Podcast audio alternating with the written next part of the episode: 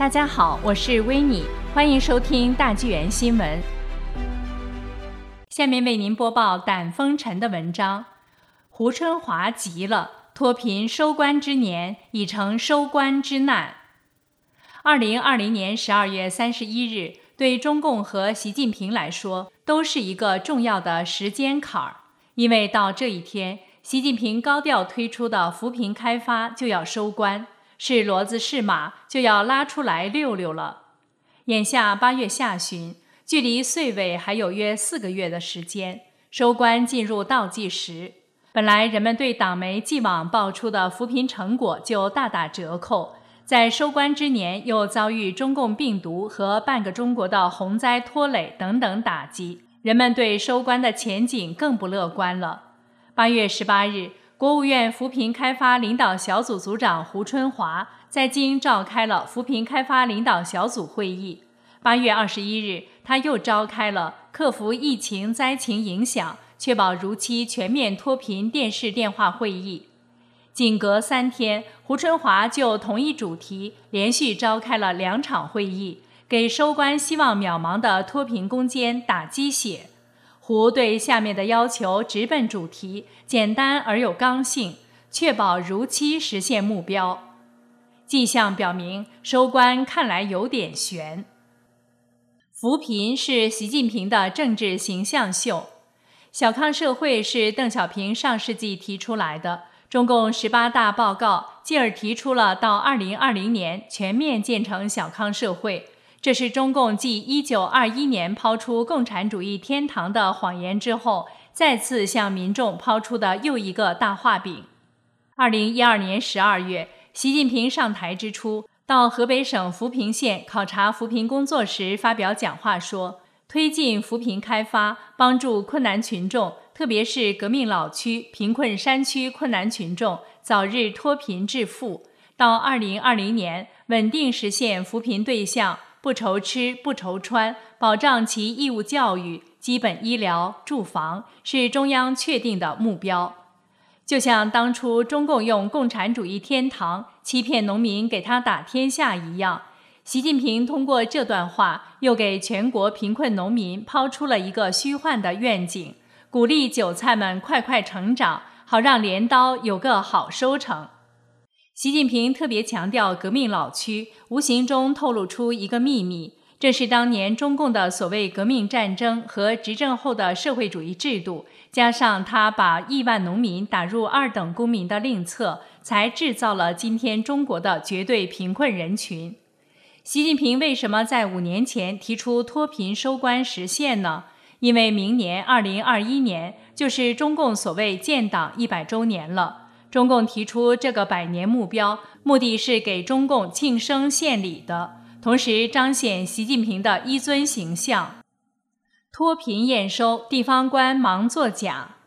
众所周知，中共官场造假实属常态，造假基因在扶贫中也遗传得相当强大。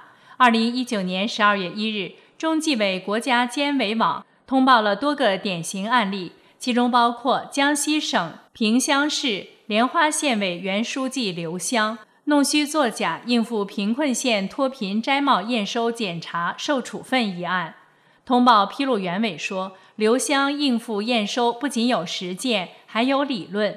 他甚至总结了四条蒙混脱贫检查组的过关秘诀：人为控制抽检比例，提前规划迎检路线，电话查访确保百分百满意率。配齐旧用品，避免穿帮。通报称，刘湘为了配齐旧用品，避免穿帮，竟然花费一百五十三万余元为贫困户购置旧的生活用品做道具。来自广东汕头的郎先生说出当地实情：身边很多人都下岗了，这边工业区很多工厂都关掉了。就他们说，要什么达到小康水平啊？然后什么上级的人来检查，然后他们就会给他们发衣服，给他们打扫干净，让他们演这场戏。所以他们的宣传实际上都是演戏的。而一份来自四川达州体制内的迎检消息，为郎先生的说法提供了佐证。该消息说，当地官员将事先了解到的上级检查人员的套路快速传给手下，然后手下严格对照上级检查标准设计摆拍现场。比如，他们会检查吃，包括油、盐、米、肉、蛋、菜；穿过冬的棉衣；盖床上的被盖；还要求装米必须用米缸，盒子必须在合适的位置，包括家电、衣柜内外。厨房、厕所等等。总之，检查人员有多少套路，当地就有多少破解套路的反套路，可丁可卯，无疑对接，滴水不漏。与扶贫造假并行的是更可怕的强制脱贫。韩东曾有报道，为完成全面脱贫计划，中共各地政府采取种种野蛮手段，强制脱贫，造成贫困户负债累累。更有导致老人自杀身亡的悲剧发生。二零一九年二月二十一日，河南省商水县谭庄镇某村一些村民发现，一名九旬老妇人在独居的小屋里悬梁自尽了。原因竟是由于当地政府为实现脱贫指标，命令他搬出小屋与子女合住，但老人跟儿子合不来，被逼无奈，绝望而死。河北省一位农民讲述他被脱贫的惨痛经历，听来更是让人心酸。她因丈夫卧病在床，一儿一女也都有病，家里债台高筑，医疗费和高利贷让她精神濒临崩溃。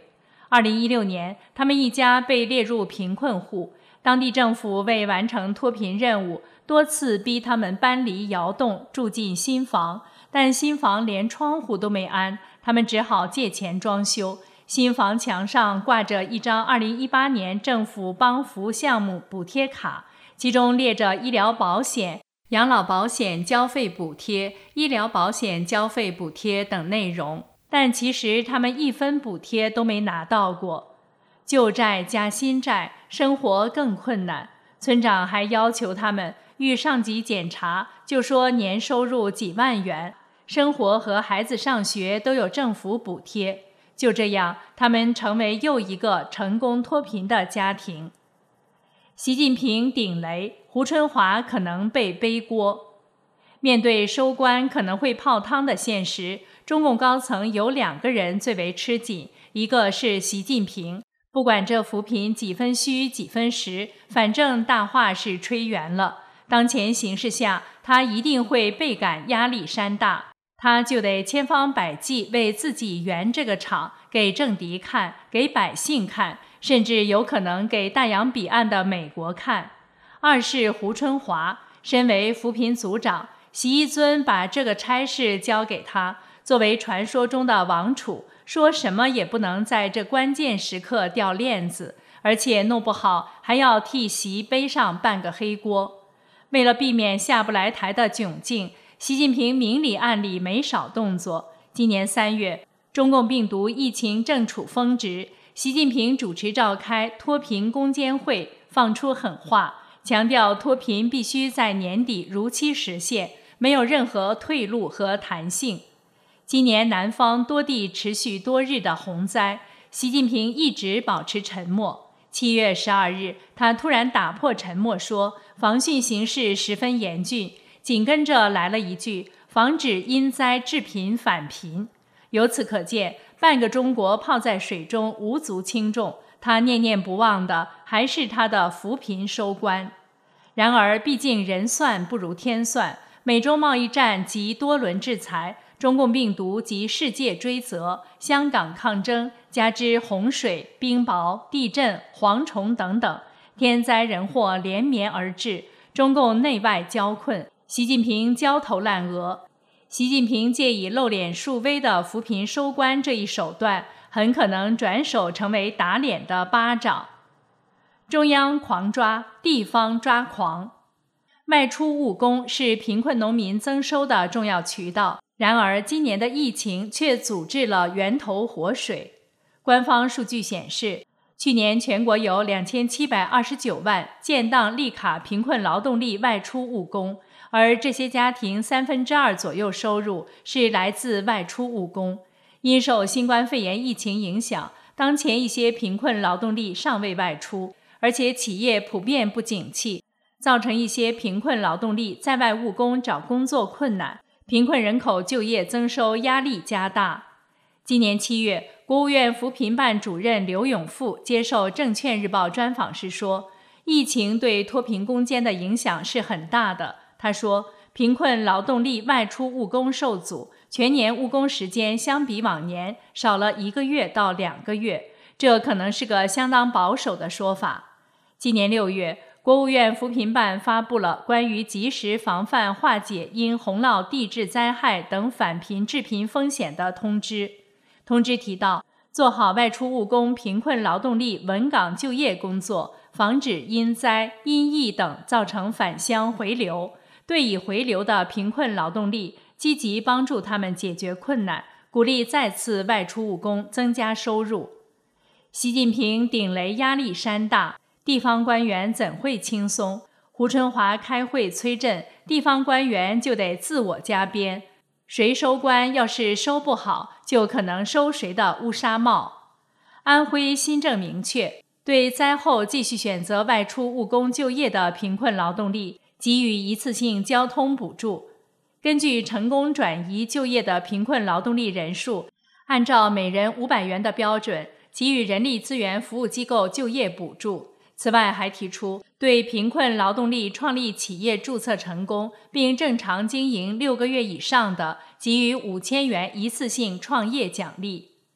劳务输出大省河南也在持续加码。河南明确各类企业、农民专业合作社等市场经营主体。凡吸纳贫困劳动力稳定就业六个月以上者，给予一次性吸纳就业补贴，补贴标准由每人一千元提高到两千元。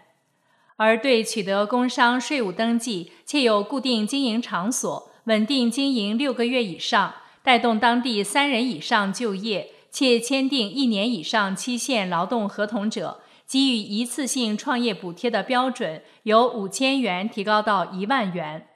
据世界银行数据显示，截至二零一七年，按中共官方宣称的贫困线标准，中国还有百分之三点一的人口处于贫困线以下，人数超过三千万。这些人口的年均收入在两千三百元以下。二零二零年元旦，习近平在新年贺词中表示，要如期实现中国农村贫困人口的全部脱贫。笔者认为。当二零二零年十二月三十一日这一天到来的时候，无论脱贫指标是否真正实现，中共官媒都会说完美收官，至少会说是因为疫情和洪灾影响等原因基本实现。让我们拭目以待。